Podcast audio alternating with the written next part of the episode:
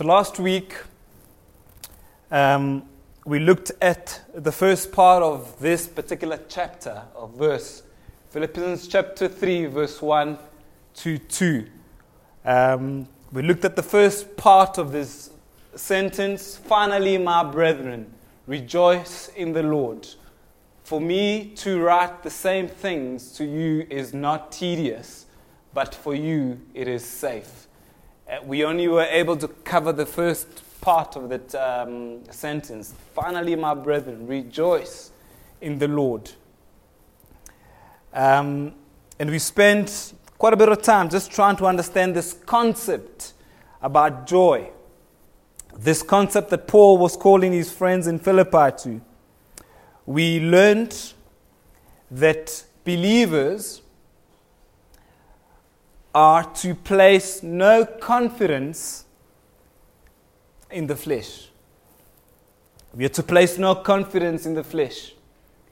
Though we find that to be easier because of our skill sets and the things that God has given to us and has allowed us to have, we find it easier to place our confidence in each other, in our flesh, in our ability but Paul encourages the church in Philippi do not do that. Those things are good, you use them to glorify Him, but do not do that. That is not your main source. That is not where everything falls and comes together. The flesh. And we also learn that the, if our core is fixed upon the Lord Jesus Christ, then our joy will not be dependent on life circumstances like Marisa with a house, and it's not dependent on those things, but rather it is dependent on our unchanging King who is consistent. He is the same always, never changing. You guys know the scripture. Jesus Christ is the same yesterday, today, and forever. He does not change. And so our confidence, our joy is to be placed upon Him. And if it's placed upon Him, then we will not be swayed. We will not be, and things will come. The winds will blow, the storm will come, but we will stand firm because He is consistent. And so today we will look at the second part of this sentence, of this scripture, and also verse 2. And just by way of reminder, that the title of this particular chapter is No Confidence in the Flesh. No confidence in the flesh. So, verse 1 says this Finally, my brethren, rejoice in the Lord. For me to write the same things to you is not tedious, but for you it is safe. So the second part says, Paul says, For me to write the same things to you is not tedious, but it is safe. To write the same things is obviously repetition. Uh, it's not magic. I'm writing the same things. I've been telling you the same things. It is not tedious for me to do this. When Paul was in Philippi, the commentators say that he had disclosed a whole bunch of these things already to his friends and then subsequently recorded all those things in this letter. The word tedious here means slow or slothful. And the truth is, as you know, repetition is a drag. Repetition, in some ways, is boring. Repetition of, of sometimes makes us feel we become over it. To go back over truth again and again is to plod and slog slowly through details. And see, for most of us, most people, whether you're Christian or not, this is Tao. Repetition almost makes us bored. Paul calls it safe. Paul calls it safe. So for us, it's boring. For us, it's like, what are you doing? What are you saying? I've heard this again and again. But Paul says it is safe.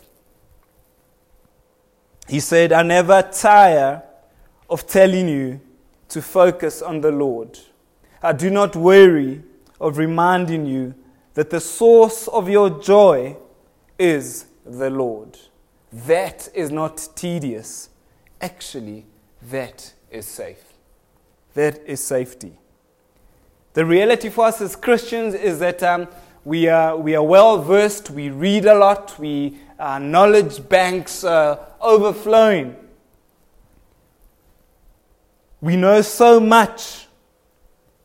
We know so much more than we ever live. Our knowledge base is, is high, but do we ever live the, the that, that knowledge that we, that we have? We hear so much more than we ever believe. Repetition is a good thing. Repetition is a good thing when it comes to implanting the things that God has said to us. That's why the word says that we are to renew our minds by the reading of His word, but to renew our minds daily. How do you renew your mind? Is by reading, it's by continuing, by going over and over and over again.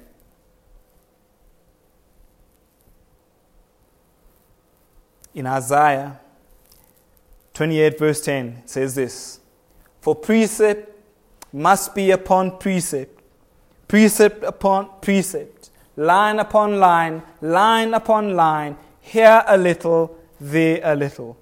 Re- repetition, little bit and little bit and little bit. Last week I made a comment. What are we listening to? What are we allowing ourselves to be exposed to? What, uh, what is an uh, environment looking like? The, the more you are exposed to whatever is coming in, it, it kind of infiltrates. It, it, it's like a little drop you know, a little drop of water, years and years, opens up the ground. Opens up the ground. It looks, it looks as though it's harmless. But do that for con- a continuous time, it'll open up the ground. And it's the same with the Word of God. That's why we are encouraged to forever be found reading, studying uh, the Word of God. Now, in uh, church culture, um, I know that there are programs, you know, they talk about read the Bible in a year. There's, there are programs like that. And those programs are not bad. Uh, they are there to try and encourage us to be found in the Word of God. However, my problem with that is that then we just possibly read the Word of God for a year. You know, you got t- a time frame, and so you read it for the fact of reading it so you can tick the box. I would far rather say, yes, let's work around those, but don't put a time limit. Say, okay, I'm going to read the Word of God. If it takes you 10 years, so be it. As long as we are meditating on the Word of God. And meditation, what is meditation? It's taking in stuff slowly, it's pondering, it's asking questions, it's a dialogue between you and God. God, you've said this. I don't understand. Your word say, says, yeah, it is for freedom that Christ has set us free. Okay? What does it mean? Am I bound? Maybe I feel bound, but the Word of God says that it's for freedom that He has set us free.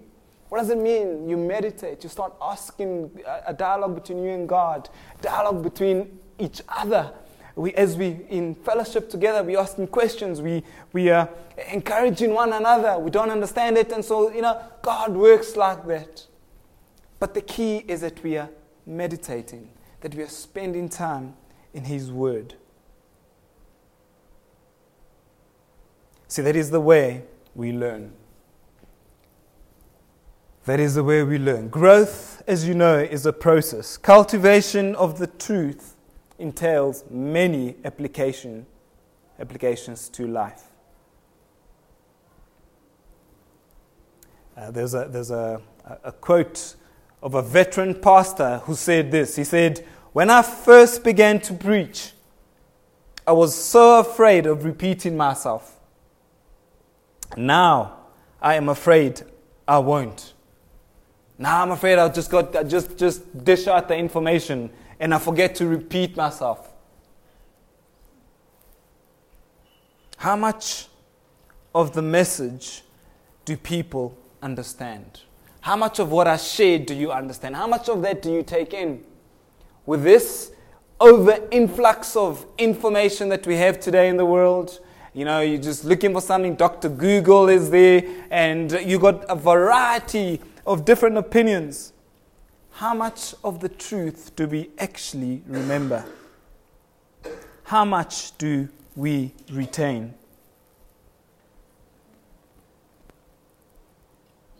So Paul says, But for you, my dear friends in Philippi, it is safe. The word safe means firm, fixed, immovable. God is consistent, as I said earlier on. He does not change. So He is safe. We can hold on to His truth. He's not going to change His mind tomorrow about the things that He said today.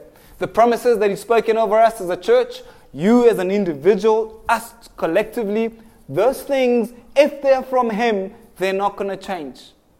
In fact, He's going to see them through. Because He says that his, his word does not return to Him void. And so our responsibility is to seek His face and understand what is truth. Because there's so many truths out there in inverted commas. What is His truth? And His truth is found in His word. But also remember that the enemy is clever. He also repeats, he understands the Bible. He does.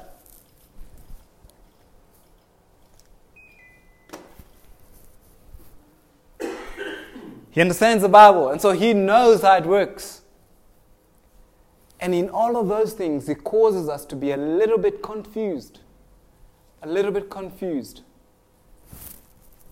Um, and so we need to be aware of those things. We need to read the word, we need to engage each other, and we need to ask the right people for the right, uh, the right answers from the word of God. Remember, our final authority comes where? From the Word of God. This is our final authority. This is where we learn from. This is where we get our truth from. Not necessarily from me, or from the next preacher on YouTube, whatever the case. It's not necessary. It comes from you. So you have to check whatever I say, whatever is said, does it align to the Word of God?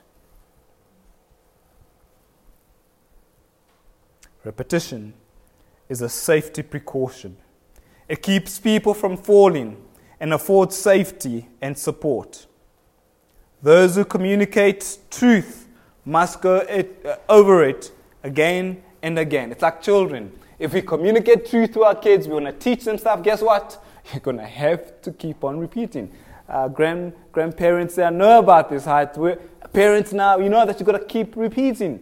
And it becomes somehow tedious, isn't it? But actually, you need to repeat the truth. Because as you repeat it again and again, it imparts um, in a way that will make its reality stick. And you see, it wasn't just Paul, Peter. Peter had the same philosophy when it came to ministry. 2 Peter 1 um, 12 and 13 says this For this reason, I will not be uh, negligent to remind you always of these things, though you know and are, uh, are established in the present truth. So you know the truth, you are established in them. Peter says, I will not be ne- I will not neglect the fact that I need to remind you of these things. He says, Yes, I think it is right. As long as I am in this tent, tent referring to the body, to stir you up by reminding you. We have to be reminded. We almost like children. Children ain't got to be reminded all the time. We too have to be reminded of the truth of God. And so then Paul gets to verse 2. And he says, Beware of dogs Beware of evil workers. Beware of mutilate, mutilation. Another translation puts it this way Watch out for those dogs, those evildoers, those mutilators of the flesh. Now, Paul is, a, is not a very aggressive man. He went through a whole bunch of stuff as we've read uh, and um, through the, the Word of God. He, he had troubles he had people against him. He had people for him, but people against him. He was shipwrecked. He, he, he went through a series of stuff. But he was not an aggressive man. He was loving, he was encouraging, but also challenging, but in a good way. This is one of the only places in, the, in, the, in his writings that his language changes. Quite a strong language. Beware, watch out for those dogs. You think, you're calling Christian friends dogs? Really? I thought you were a loving pastor, a loving preacher. He changes his language. It's quite, it's quite strong. Now, you know, if I called you a dog, you would not be uh, very, very impressed, would you? But it says, Beware of dogs. We've all seen the signs on fences in, in, as we drive around neighborhoods. Beware of dogs. Is it pass up? Be away. There are dogs here. Enter at your, in, at your own risk. In that case, in our case, as we look at these fences, these signs, it is uh, dogs that are actually literal dogs that are in view. Be aware of real dogs dogs that are there. If you enter, you will be mutilated, you will be sorted out. But this is not a command to be aware of animals, in case you're wondering. It says, be aware of dogs. It's not a command, it says, uh, be aware of animals. No. Here, dogs is a metaphor for false teachers. When it comes to false teachers, when it comes to the things that distort the gospel, that's the only time that Paul gets really upset and really riled up. Now, he would say, as I, as I said earlier, in, as we read, read in chapter 1, uh, of those who are preaching the word of God out of selfish ambition, out of motivations or motives that were incorrect for their own gain. He said, Do not worry about them as long as the gospel is being preached. Do not worry about them. Let them continue. God would deal with them. Then you go to Galatians and he says, um, Those who are preaching out of a place of distorting the gospel, let fire be brought down from heaven. Let, let's curse them. Let the heavens open up and swallow them, in uh, paraphrasing. So he says, on the one hand, they're preaching the gospel, it's the true gospel, it's okay. The motives doesn't really matter. God will deal with their hearts. But if you're preaching the word of God out of a place where you're distorting it and causing people not to be free, people to be bound by religiosity, whatever the case might be, may fire come down from heaven and consume you. He says this. And so here he says, actually, hey, you, watch out for these dogs. These dogs are false teachers. He's got a major problem against false teachers. And so should we today. The dogs, a description of the work of these false teachers, what they were doing. They're called dogs because they act like dogs. Dogs uh, commentators tell us that dogs in those days were not pets as we know them today.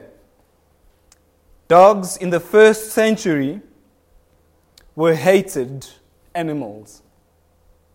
Man's best friend in our day was an enemy on that day. The dog was an outcast.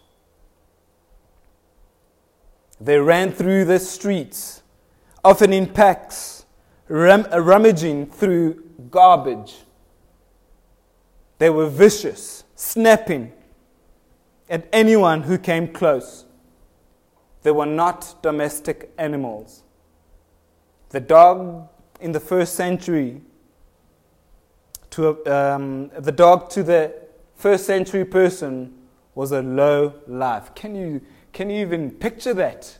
I mean, today dogs are lovely. We, we, we love them. We look after them. We, we care for them. Sometimes so much more than even humans. We, we care for dogs more than we care about the, the very people that God has called us to reach out to in today's world. In the, back in those days, it wasn't like that. These things were vicious, they were, they were um, a terror. As a dog tears and devours, so false teachers tear and devour the work of Christ. That's what he's comparing them to. So the picture is, you see how dogs in the first in those times they were a, a, a, a pact of things that caused chaos. This is what he compares the false teachers against the gospel of God to these dogs. These false teachers come and cause chaos. They cause havoc. They attempted to consume his work of grace. False teachers are basically and simply said vicious. They have one thing and one thing to gain self glory. Self glory. And if I can get self glory, if you guys can follow me, uh, because I, I, I'm speaking to your itching ears as a word, so be careful. I get glory. I'm the man. Or the next person is a man, whatever the case might be. I want to get from you, which is totally opposite to the gospel. The gospel says, I don't get from you, but I give to you. And as I give to you, so you give to others.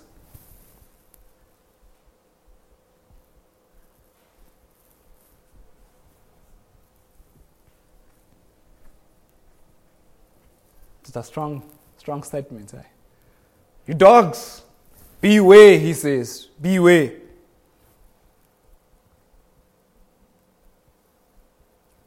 Then he goes and says, Beware of evil workers. He calls them evil workers. So, first, he calls them false teachers, calls them dogs. He, he compares them to dogs, explains about how dogs behave, they behave like that in a spiritual sense and even in a physical sense. And then he comes and says, Beware of evil workers. You see, so the, the second description of false teachers is that they were evil workers. They were religious workers. Their religion was deceitful. It was deceitful work. It was deceitful because it distorted the true gospel of, of Christian life. That's why they were evil workers.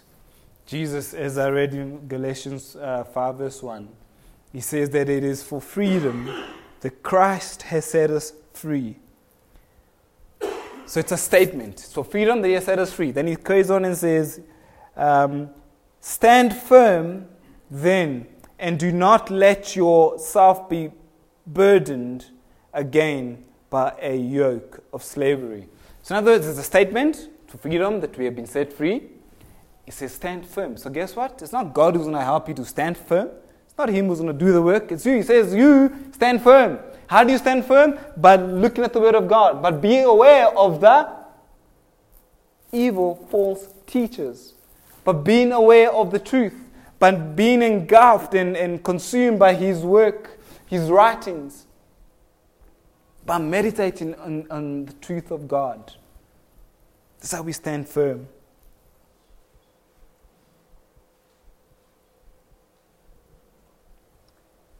See, the legalism was an evil work. It was a facade for a real relationship with the Lord. They were absorbed in self righteousness and human effort. Are you absorbed in self righteousness and in your own effort? They worked hard at enslaving others in their chains of pride. Pride corrupted their work. This was a warning against the legalistic message. Legalism in today's world, in today in the church, is rife. even if in your own heart, if you let your heart loose, you will find that there's legalism in your own uh, life, in your own heart. Oh, you don't pray enough. Oh, you don't read the Word of God enough. Oh, you don't do that enough. Are you really a Christian? Are you really saved? Does God really love you? Oh, you've gone through the Ten Commandments. Just this, this morning, I broke one. Forgive me for chuckling. But I was driving to church and um, I'm going to confess my sins. And um, we, there's a stop sign, and it's a pretty kind of a stop sign where you kind of stop and go. And um, so I confess I didn't completely stop. I went to the stop sign and then I looked to see whether there are any cars. It's a Sunday morning, so and then I just carried on. There were no cars, so I carried on. And as I carried on, guess what? Our friends were there. They, they were there. Pulled me over. It's like, uh, do you know why I've stopped you? And I tried to convince myself that I actually stopped. In my heart, I tried to convince myself, and I was like, no, I don't know. I stopped. But the fact that I said I stopped before you even asked me means that I was probably guilty. And tracking back, I said, you know what? Actually, I didn't completely stop. I didn't come to, it's not a yield sign, it's a stop sign. I did not stop. So his uh, uh, partner comes and the guy's like, ah, how much, how much must we charge? And uh, the one guy who stopped me is like, he looks like a decent guy. Charge him whatever he can afford. and I'm like, well, what if I can't afford anything? But you got a car, you're driving, I suppose you dress fairly in a decent way. And um, somehow the gentleman says to me, uh, Are you going to church? And I was like, Yes, yes, I'm going to church. and he says, Ah, you know what? Okay, you can go. You can go. So the mercy of God was upon me this morning. Uh, I confess, uh, I, I broke the rule. A stop is a stop. You cannot yield on a stop sign, no matter what, whatever the circumstance. But, and even in my own self, I try to to convince myself in my legalistic way, I'm to fight you. It's your word against my word. Do you have a camera? Can you show me that I didn't stop? Actually, let's, let's, let's, let's take this on. But no, that's wrong. It's wrong. I was wrong. But God's mercy saw me this morning and uh, had, had mercy upon me. But so if you have to look at your own life, there's some sense of legalistic attitudes that we carry with us daily. But Galatians 5:1 says that we have been set free. We have been set free. Let us stand firm, therefore, because we have been set free. The number three says, Beware of mutil- mutilation. They are called mutilators. Now, the description of, of this one is quite graphic. Um, this mutilation, this phrase reveals um, uh, the message of the false teachers. They are mutilators. They are distorting the gospel. They're causing uh, havoc. The mutilation is a reference to circumcision. The word mutilation comes from the two words, from two words, to cut and down. It means to cut off. This probably means to, re, uh, to uh, the removal of the foreskin. Paul was using this phrase um, in, in a comparison to the Jewish circumcision, in contrast to true spiritual circumcision of the heart. See, the Word of God, this word that I'm speaking or we, we read, This word views any form of legalism as dogs, any form of legalism as evil work, any form of legalism as mutilation. Legalism is self effort. Did you hear that?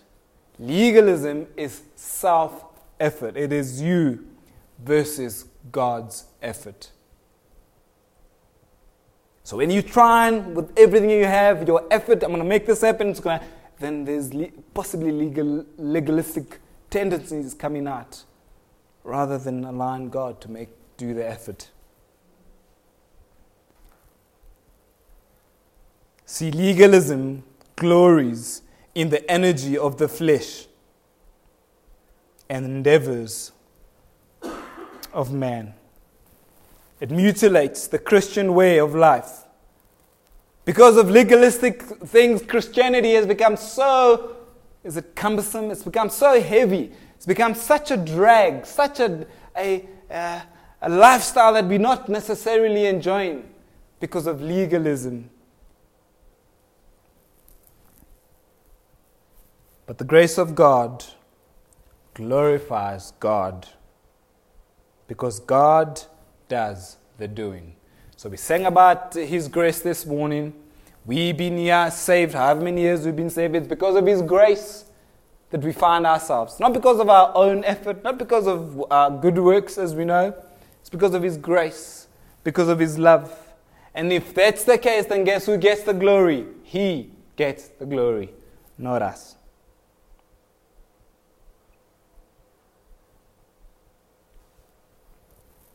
See, all three portraits involve false teachers. Evil workers, beware of mutilation, beware of dogs. All three of those represent false teachers. We have a warning for each characterization. So, in other words, Paul is saying to his friends, beware of what's going on. Beware. And today, the Holy Spirit would say to us, beware of what is out there. The things that you're listening to, the, the yeah, so the, the, the time that you spend, the things that you're allowing yourself to be exposed to, beware. Uh, is it, are there dogs? Uh, is, there ev- are there, is there evil work happening there? Are there mutilators? Happening whatever you're exposing yourself to? What are you listening to? What are you speaking over? What are you allowing people to speak over your life? Beware, he says.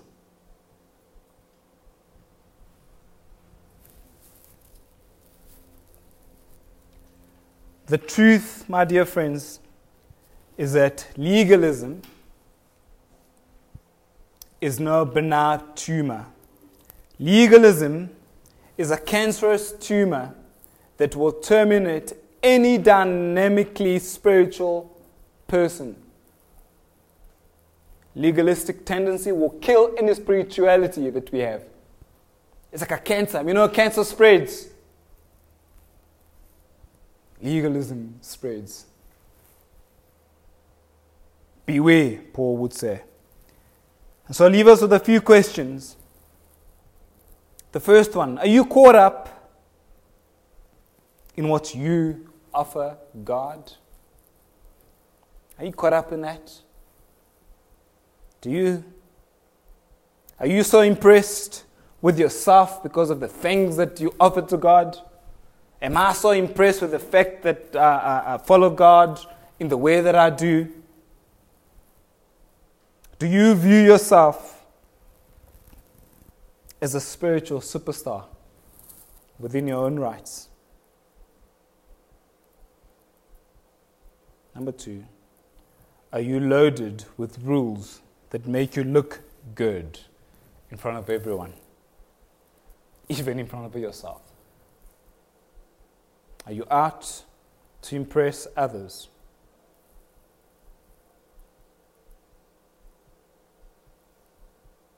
Beware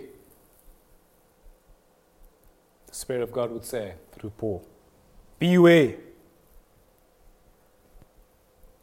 Because self righteousness plunders a powerful Christian life that looks to God to provide in grace. In other words, self righteousness says, I can do it. It's me. It's me. It's me, my ability. So, your ability, your talents, your gifts, do you look to those and say, Oh, I, I am good enough? Or do you still um, say, Lord, thank you that I've got these talents? Thank you that you've given me this, this ability. May I use it for your glory. Father, thank you for your word. Thank you, Lord, for the truth of your word, Lord Jesus. Show us, Father, where we have become legalistic, where we have allowed evil workers, the work of the enemy, to infiltrate through in our lives. God, we've allowed dogs to come and rummage through the, our lives. Show us, God, and forgive us. Forgive us, Father, and then help us, Lord Jesus, to turn back to you. Not out of self effort, Father, but to allow you to do what needs to be done for your glory, Jesus.